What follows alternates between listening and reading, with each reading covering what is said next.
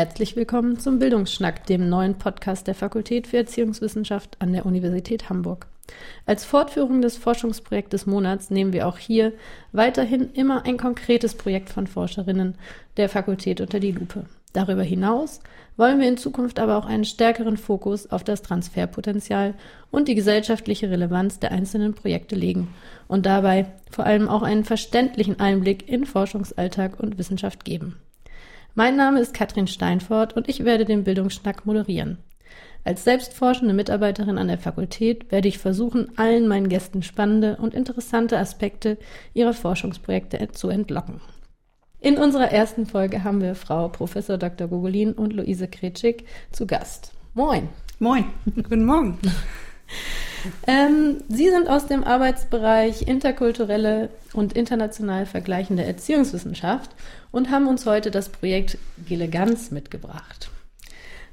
Zuerst mal, was heißt das denn?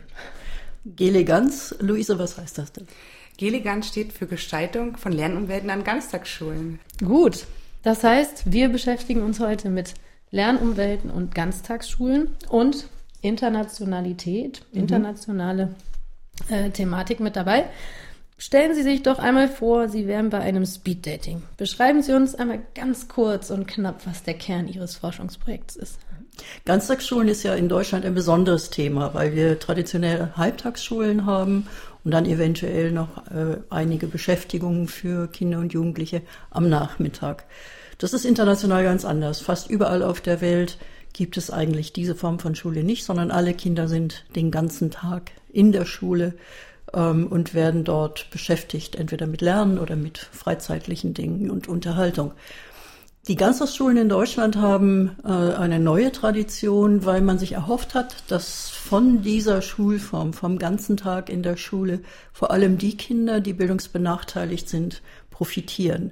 Das war eine Entwicklung so ungefähr ab dem Jahr 2000, ungefähr ab der PISA-Studie wurde da ziemlich viel investiert, ziemlich viel Geld auch. Und nun stellt sich allmählich heraus, nach etwa 20 Jahren, dass die nicht den Erfolg gebracht haben, den man sich erwünscht hat. In, insbesondere bei Kindern, die nicht ganz glücklich ähm, leben im Sinne von, dass ihre Eltern wohlgestellt sind und dass sie äh, sehr bevorteilt sind. Also insbesondere bei benachteiligten Kindern. Bei Kindern äh, aus Familien mit Migrationshintergrund hat sich herausgestellt, dass die Ganztagsschulen nicht so positiv wirken, wie man sich das erhofft hat. Und das ist der Anlass für unser Projekt. Mhm. Was genau wollen Sie denn herausfinden?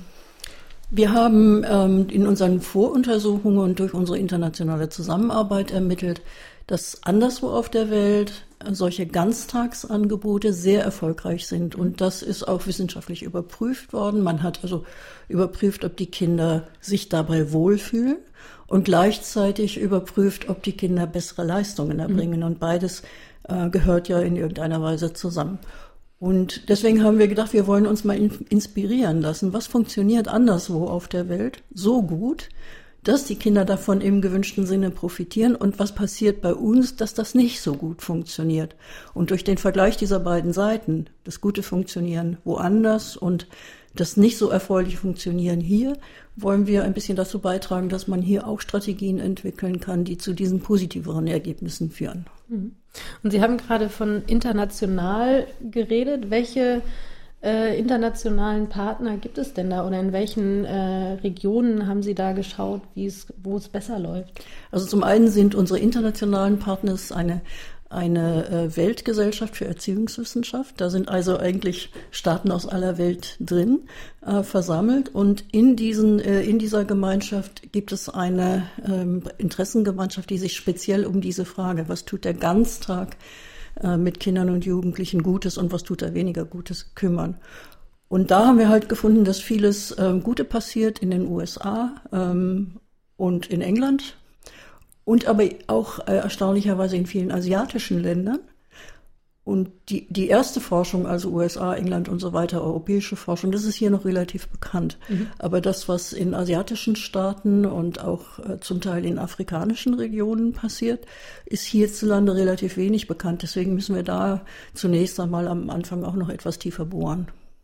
Und ähm, Jetzt sind Sie schon ein bisschen in die Richtung gegangen. Wie ist für Sie dieses Projekt dann entstanden? Also wo ist die Wurzel dessen, dass Sie sich dafür interessieren? Also die Wurzel dessen ist eigentlich mein Interesse daran, dass möglichst viele Kinder unabhängig davon, wo sie herkommen, äh, guten Bildungserfolg haben. Mhm. Und wir wissen, dass das nicht gelingt, obwohl die Schule eigentlich das intendiert. Also die Schule hat ja keine bösen Absichten, die will ja das Beste für alle Kinder.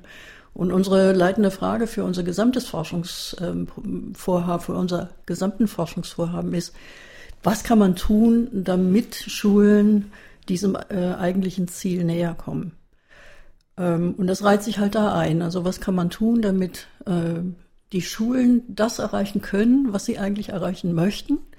nämlich für alle Kinder gut sein, unabhängig davon, wo sie herkommen und was sie als Erbe sozusagen für den Bildungsprozess von zu Hause mitbringen. Mhm.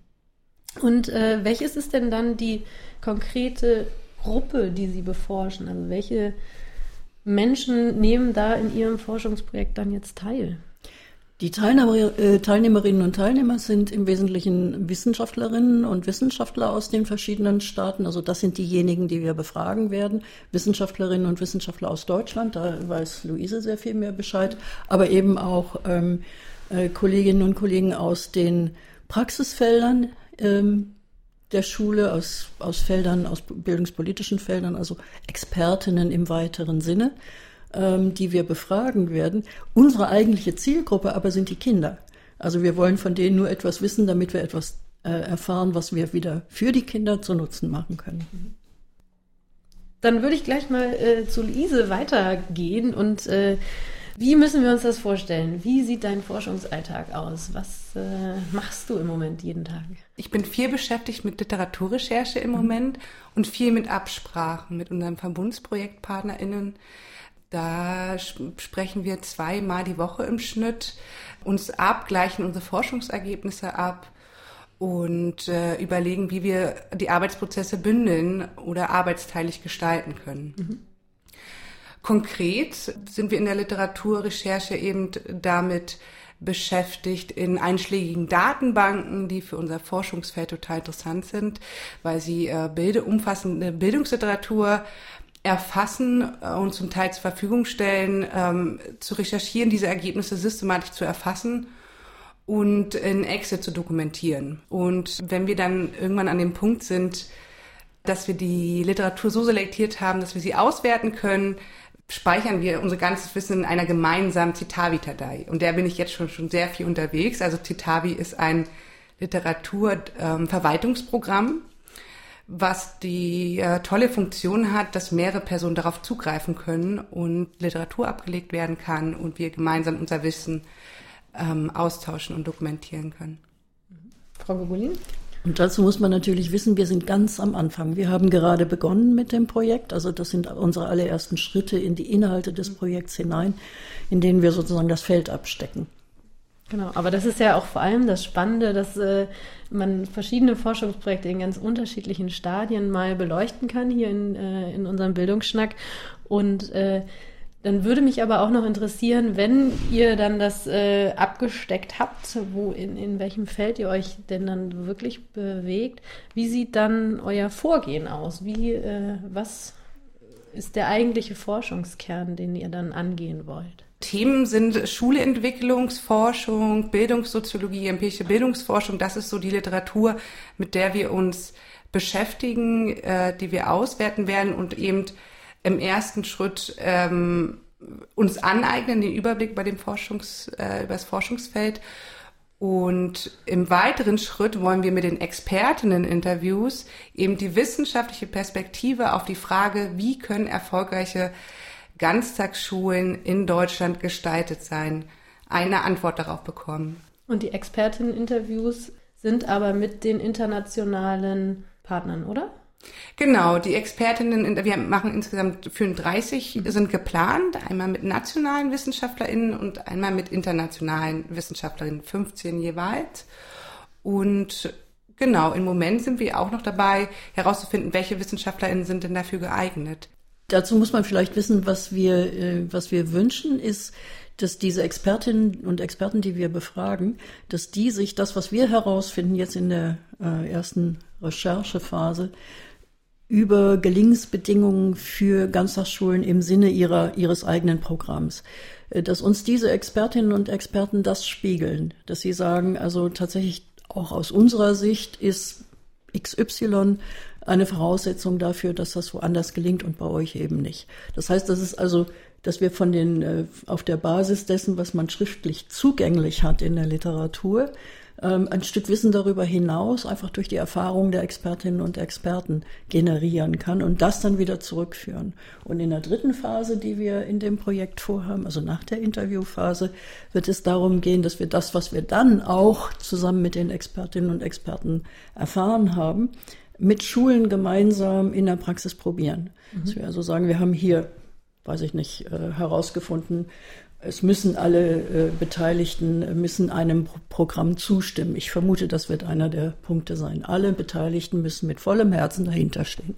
So, ähm, dass wir dann versuchen äh, zu, zu schauen mit Schulen zusammen, wie kann man das umsetzen in deren alltägliche Praxis. Denn jede Schule funktioniert anders. Also es wird nicht gehen, dass wir so als wie ein, wie ein, äh, wie ein Gewürzboard entwickeln, äh, nimm drei von dem und drei von jenem und dann, dann hast du's, sondern jede Schule wird für sich selber aus dem, was wir äh, gewonnen haben, ihr eigenes Rezept wiederum entwickeln müssen. Und das wollen wir dann in Experimenten gemeinsam ein bisschen erproben. Das heißt, ähm, wir haben am Ende tatsächlich äh, drei, vier Schulen, de mit denen zusammen das äh, auf jeden Fall schon mal ausprobiert werden kann. Wie können wir uns dann die Arbeit mit den Schulen konkret vorstellen? Also geht dann eine Wissenschaftlerin, Luise, äh, dahin und äh, stellt äh, vor, hier, wir haben herausgefunden, diese Maßnahmen äh, sollte eine Schule umsetzen, damit sie eine gute Ganztagsschule wird? Oder ähm, gibt es andere Strategien, wie, wie das dann mit den konkreten Schulen umgesetzt werden kann? Ja, das ist eine gute Frage. Wir haben das natürlich noch nicht abschließend alles ähm, durchgespielt, wie das läuft, aber im Prinzip läuft die Endphase in zwei Strängen ab. Also einmal wollen wir ja konkrete Gestaltungsprodukte ähm, konzipieren für Schulen oder möglicherweise Checklisten äh, für Multiplikatoren, also für Personen, die ähm, unsere Forschungsergebnisse oder Personen oder Institutionen, die unsere Forschungsergebnisse verbreiten und an andere weiterspiegeln. Für die Checklisten äh, entwickeln äh, für mögliche Handlungsoptionen. Das ist eine Sphäre. Und die andere Ebene basiert tatsächlich auf dem Versuch, die möglicherweise entwickelten Maßnahmen oder die hoffentlich entwickelten Maßnahmen an den Schulen, an ausgewählten Schulen direkt zu implementieren. Mhm. Zu erproben, wie läuft da der Praxistransfer ab? Was können wir noch an Erkenntnissen gewinnen ähm, für die Praxistauglichkeit? Wie ähm, müsste möglicherweise das der Baustein noch weiterentwickelt werden für die spezifische Schulbedingung. Was wir auch äh, erwähnen sollten, wir sind ja eine, eine, ein Gruppenprojekt. Wir, wir, haben, wir sind drei Partner, also wir in Hamburg. Luisa hat schon erwähnt, die äh, Ko Koordination, die im Moment mit den Partnern in Berlin sehr notwendig ist. Und unser dritter Partner ist die Deutsche Kinder- und Jugendstiftung. Das heißt, wir haben äh, versucht, in, dem, äh, in, das, in das Konzept für das Projekt dieses äh, mit der Praxis arbeiten von vornherein einzubauen. Das ist also nicht ein Transfer, der stattfindet, wenn wir mit allem fertig sind, sondern die äh, Kolleginnen und Kollegen, die praxisnah sind aus der Stiftung, sind von vornherein in unseren, an unseren Gesprächen, an den Entwicklungen beteiligt, beurteilen das, was wir tun, geben uns Ratschläge und stellen die Verbindungen auch her zu den konkreten Schulen, die dann mit uns arbeiten, so dass die auch recht früh schon in den Prozess eingebunden sind. Also wir wissen aus der Transferforschung, dass eigentlich, dass man, man findet etwas, man hat ein Ergebnis, man hat dann eine Handreichung oder eine Checkliste, reicht die rüber und dann funktioniert überhaupt nichts. Ne? Das ist das, was man meistens äh, dann als Ergebnis hat. Und man weiß aber auch aus Forschung zum Beispiel in der Industrie, dass man, wenn man relativ früh zusammenarbeitet, schon an dem erwartbaren Produkt, dass das dann deutlich besser gelingt. Und deswegen haben wir das Projekt so konzipiert, dass wir also jetzt in der ersten Phase der Literaturrecherche und so, da sind die ähm, Praxispartner noch relativ im Hintergrund. Aber im nächsten Frühjahr geht das los das wir dann gemeinsam weiterentwickeln. Mhm. Und man könnte sich ja auch vorstellen, dass äh, in Deutschland vielleicht oder auch in Hamburg und Berlin nicht alles schlecht ist, was bisher an den Ganztagsschulen äh, passiert ist oder an den Halbganztagsschulen, wie Sie es mhm. vorhin genannt haben. Ähm, inwiefern wird das denn mit berücksichtigt, dass äh, es ja in Anführungsstriche vielleicht auch eher Verbesserungen oder aufbauend auf etwas, was ja eh schon da ist? Ja, das ist mitgedacht, weil wir von vornherein auch mit den Ministerien wir, äh, zusammenarbeiten. Wir haben vier Bundesländer an Bord, äh, zwei Flächenländer äh, und zwei Stadtstaaten. Stadtstaaten kann man sich denken, sind eben Berlin und Hamburg. Ähm, und wir haben diese Länder ausgesucht nach, äh, nach ganz unterschiedlichen Bedingungen, also welche Ergebnisse sind bei der bisher vorliegenden Forschung erzielt worden mit Bezug auf die Frage des Ganztags, damit eben auch für diese Praxisphase, die am Ende äh, ja unser Ziel ist, ähm, so ein bisschen davon profitiert werden kann für alle, was an einigen Stellen schon erreicht ist. Und man muss sagen, Hamburg ist relativ gut, äh, relativ fortgeschritten mit dem Ausbau der Ganztagsschulen, allerdings unglücklicherweise nicht im Bereich der Primarstufe sondern in Hamburg wurde ja begonnen damals mit der mit den Gymnasien als Ganztagsschulen. Das war eine politische Entscheidung, die man wissenschaftlich nicht nachvollziehen konnte. Das heißt, wir haben auch in Hamburg an der Stelle einen ganz guten Nachholbedarf. Mhm. Äh, und insofern sind wir da auch ein bisschen äh, interessiert an Entwicklung. Also der Versuch ist, durch die Spiegelung von, ähm, von Erfahrungen aus sehr unterschiedlichen, eben den nationalen, aber auch den unterschiedlichen äh, internationalen Kontexten, so viel wie möglich eben, wie soll man sagen, Sahne zu ziehen, äh, um das in die, um die neuen Vorschläge zu übertragen. Mhm. Ähm, ja, Luise, wie ist denn äh, deine persönliche Motivation äh, für dieses Projekt? Ähm, von Frau Gurulin haben, Sie, haben wir Sie gerade schon gehört. wie bist du dazu gekommen und äh, was äh, kannst du persönlich da äh, noch sehr viel mit einbringen? Mhm. Also für mich ist dieses Projekt ähm, einfach aus dem Grund ganz spannend, weil es lösungsorientiert ist und sehr früh die PraxispartnerInnen einbezieht. Ich komme aus dem Hintergrund eigentlich vom Hause her Haus eher Sozialökonomen, habe mich aber trotzdem im Studium viel mit Bildung beschäftigt und war danach auch in der Erwachsenenbildung, in der Forschung tätig.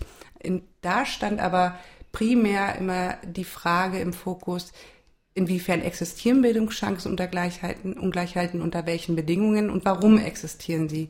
Ich finde, für mich persönlich geht dieses Forschungsprojekt einen Schritt weiter, indem es eben auch fragt, was können wir dagegen tun. Und ich finde diesen Praxisbezug total spannend. Und der war einer der Gründe, warum du gesagt hast, da möchte ja. ich mitmachen. okay.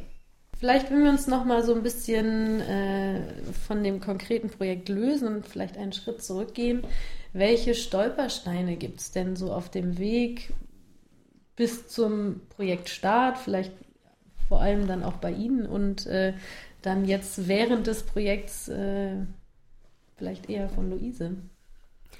Ähm, Projekt Anfang, da sind wir im Moment, würde ich gleich mal anfangen. Ein Thema ist auf jeden Fall Koordination. Wir sind, wie gesagt, ein Verbundsprojekt aus drei äh, Forschungsteams mit unterschiedlichen Standorten, mit unterschiedlichen Institutionen. Wir haben interne Arbeitsprozesse und Arbeitsstrukturen. Und am Anfang eines Verbundprojekts muss es eben erstmal äh, um die Koordinierung dieser Arbeitsschritte gehen. Haben wir alle die gleichen digitalen Tools, dass wir kommunizieren können? Wie speichern wir Daten ab? Also Datenmanagement. Wie kommunizieren wir und äh, teilen Arbeit auf oder bündeln eben auch Arbeitsprozesse? Ja, und zu diesem Anfang gehört eben auch, dass man eine gemeinsame Sprache findet. Denn äh, wir haben ja, wir sind ein Team aus drei Partnern, aber jede, jede äh, Partnerin im Team hat unterschiedliche Herkünfte. Also Luise, du hast gerade schon gesagt, du bist aus der Sozialökonomie, ich bin äh, im, im Bereich der international vergleichenden und interkulturellen Forschung. Unsere Berliner Partnerin äh, kommt genuin aus diesem äh, Bereich Ganztagsschulforschung und Grundschulforschung. Und dann haben wir unsere Praxispartner, nämlich äh, die, die Kolleginnen und Kollegen, die eigentlich sagen wir mal, eher ähm, angewandte Forschung machen im Bereich von äh, Förderung von Maßnahmen. Und das ist gar nicht so leicht. Wir haben das also auch äh, in diesem wieder festgestellt, dass die ersten Schritte, bis man einfach Wörter gleich versteht, das dauert eine ganze Weile. Und die Zeit muss man sich auch nehmen, mhm. damit man nicht ähm, dann in einem halben Jahr oder so dasteht und sagt, ach, jetzt haben wir äh, X und Y untersucht, äh, befragt und wir wissen aber gar nicht eigentlich, was der gesagt hat, weil wir so komische, äh, komische Metaphern benutzt haben oder so. Also das ist so die Phase, in der wir uns im Moment befinden. Und natürlich im Vorwege, das ist ja ein drittmittelfinanziertes Projekt. Das heißt, wir brauchen relativ viel Geld, auch weil das äh, eben mit dieser Internationalität natürlich auch immer ein bisschen Geld verbunden ist. Ähm, und bis man ein Drittmittel mal hat, das dauert eine Weile. Man muss planen, man muss einen schönen Antrag schreiben dann kriegt man ganz furchtbar viele Rückfragen von den Geldgebern. Und am Ende, wenn man Glück hat, kriegt man auch das Geld. Sehr gut, das heißt, für Sie sind Stolpersteine äh, nicht unbedingt nur äh, Deutsch und Englisch zu sprechen, sondern äh, sich auf ein gemeinsames Vokabular zu äh, einigen oder mit dem gleichen Vokabular zu reden. Ja, genau, das ist ja immer, die Erziehungswissenschaft ist genuin eine interdisziplinär agierende Erziehungswissenschaft. Wir, wir, ähm, wir sind immer irgendwie verbunden auch mit anderen Wissenschaften, die, sagen wir mal, im Umfeld dessen, was wir tun, äh, was unsere eigenen Fragen sind, auch agieren. Wie eben zum Beispiel die Ökonomie. Das ist in diesem Feld ja ein, ganz wichtiger Bereich. Und da werden zwar teilweise wirklich dieselben Wörter benutzt, aber die werden, die, die haben einen völlig anderen Entstehungszusammenhang und einen völlig anderen Anwendungszusammenhang. Und wenn man da nicht erst einmal ähm, ganz gut sich tatsächlich konkret austauscht, dann kann man sehr schnell in Sackgassen geraten. Aber wir sind ja auch ein Team, das für Mehrsprachigkeit steht, das wissen Sie ja. Mehrsprachigkeit und äh, da sind keine Hamburger oder Berliner Dialekte gemeint, ne? Nein, nein, Mehrsprachigkeit hat für uns keine Grenzen. Ich glaube, die gesellschaftliche Relevanz dieses Forschungsprojekts, die kann man schon relativ gut greifen und fassen. Wer profitiert davon, außer den Kindern natürlich, die äh, dann eine hoffentlich bessere Schulbildung genießen können? Also wir werden Profite erzeugen, einmal auf der Ebene der Theorie. Die Frage äh, speziell im, im Kontext äh, des deutschen Bildungssystems, aber auch international ist, was bedeutet eigentlich Bildung? Fasst man Bildung als eine Angelegenheit der Schule? Ähm, was gehört zur Bildung dazu, was also nicht im engeren Sinne Unterricht ist, etc. Also es wird, wir werden ein, ein, ein, äh, ein theoriehaltigen, ein theoriehaltiges Ergebnis zu diesen Diskussionen beisteuern. Und dazu gehört zum Beispiel die Frage, wie rhythmisiert man einen Bildungsprozess? Also findet der tatsächlich nur an, zu einer bestimmten Zeit am Tag statt oder kann man eigentlich den ganzen Tag als Bildungstag gestalten? Äh, und so weiter. Also das sind ähm, theoretische Ergebnisse, die wir dann auch empirisch untermauern können, weil wir nämlich schauen können, was in den einzelnen Untersuchungen, die international und eben auch national stattgefunden haben, was tatsächlich als Bildung gemeint war. Häufig wird ja ähm, so etwas wie Unterhaltung, was auch wichtig ist, äh, zur, zum, zur Bildung gezählt. Die Frage ist, welche Funktionen erfüllt das dann? Erfüllt es da äh, Funktionen dafür, dass Kinder in ihrem Bildungsgang weiterkommen? Erfüllt es andere Funktionen, die mit Bildung eigentlich nichts zu tun haben. Also das sind äh, theoretische und empirische Ergebnisse, die wir erwarten für äh, den nationalen äh, Diskurs im Wesentlichen, weil in Deutschland die internationale Forschung zu dem, was international gar nicht ganz das Schule heißt, sondern Extended Education, ähm, nicht so sehr bekannt ist. Das ist, wird hier kaum wahrgenommen. Wir beschäftigen uns im Wesentlichen mit unserem Ganztagsproblem. Das ist die eine Zielrichtung und die andere Zielrichtung ist tatsächlich Bildungsadministration und Praxis.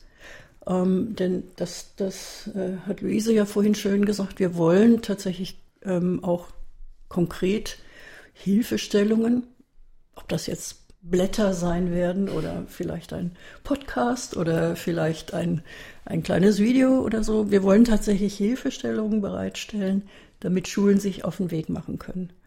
Also es wird ein wissenschaftliches Ergebnis geben und es wird eine Relevanz geben für die Bildungspraxis. Und bei dem Letzteren, da hoffen wir natürlich immer auf so Kooperationen wie mit Ihnen, weil ich glaube, das ist ein ganz wichtiger Punkt, dass wir überhaupt darüber auch ein breiteres Publikum informieren, was wir tun. Ne? Genau, deswegen sind wir heute hier. ähm, ich bin noch ein bisschen äh, bei dem Gedanken, dass Sie auch gerade gesagt haben, wir sind äh, in der Erziehungswissenschaft immer multidisziplinär oder intermultidisziplinär, je nachdem, wie man das, den Begriff auch wieder definieren mag. Gibt es äh, in Hamburg noch andere Teammitglieder, die äh, das verstärken oder gibt es die Verstärkung des Teams dann in, in Berlin und in der Stiftung? Also in dem Fall ist es tatsächlich, wir beide sind das Hamburg-Team und wir haben Gott sei Dank studentische Unterstützung noch. Wir beide bringen schon sehr unterschiedliche ähm, Hintergründe ein. Mhm. Und ähm, also bei mir zum Beispiel kommt die Frage, äh, was spielt sich denn in, in diesem ganzen Kontext ab mit der sprachlichen Bildung äh, hinzu? Mhm. Das ist eines einer meiner Schwerpunkte. Dann haben wir ähm, in der Kinder- und Jugendstiftung ähm, eine Juristin. Denn vieles von dem, was da ähm, passiert im, in diesem Bereich von Extended Education oder Ganztag, ist eben auch eine, ein, ein, Teil von Regelungen, von, von administrativen Regelungen oder sogar Rechtslagen. Äh, das ist was, was wir auf jeden Fall berücksichtigen müssen. Ähm, und wir haben in äh, Berlin die Kollegin, das habe ich ja schon gesagt, die sich für Grundschulpädagogik ähm, qualifiziert hat und eine Kollegin, die sich in diesem Feld der international vergleichenden Erziehungswissenschaft ähm, qualifiziert hat. Das ist also sozusagen unser Blütenstrauß, den wir hier anzubieten haben. Wo sind die Grenzen? Wo sind die Grenzen dessen, was wir damit vielleicht auch erreichen können? Also Sie werden sehr wahrscheinlich nicht das Bildungssystem Deutschland äh, von heute auf morgen umkrempeln können. Aber wo sehen Sie, äh, wenn denn dann das Projekt abgeschlossen ist, noch weitere Richtung, in die man danach gehen kann? Was interessiert da nach noch, wo man weitergehen kann? Was auf jeden Fall nicht gelingen wird, ist das Bildungssystem umzukrempeln. Das ist schon klar, obwohl ich das gern würde, aber ich glaube, ich glaube dazu sind wir nicht mächtig genug. Aber äh, was passieren muss dann im Anschluss an das, was wir experimentell tun können mit einer kleinen Gruppe von Schulen, in denen etwas funktionieren wird, ist die Frage, wie implementiert man das dann, was man rausgefunden hat, in der nächstgrößeren Gruppe von Schulen. Also ein Stück Implementationsforschung wird auf jeden Fall ein Anschlussforschung sein. Vielen Dank für den tollen Einblick in, das äh, Forschungsprojekt Gele Ganz. Ich nenne es nochmal. Gestaltung von Lernumwelten in Ganztagsschulen. Gut. Ähm, und ich wünsche Ihnen weiterhin viel Erfolg dabei. Dies war eine Folge vom Bildungsschnack. Jeden Monat wird hier ein Forschungsprojekt der Fakultät für Erziehungswissenschaft der Universität Hamburg vorgestellt. Wenn Sie wissen wollen, zu welchen Themen die Wissenschaftlerinnen und Wissenschaftler an unserer Fakultät forschen, wie genau sie das eigentlich machen und welche Relevanz das für Bildung und Gesellschaft hat, dann abonnieren Sie uns in Ihrem Podcast-Streaming-Portal. Danke fürs Zuhören, tschüss und bis zum nächsten Mal.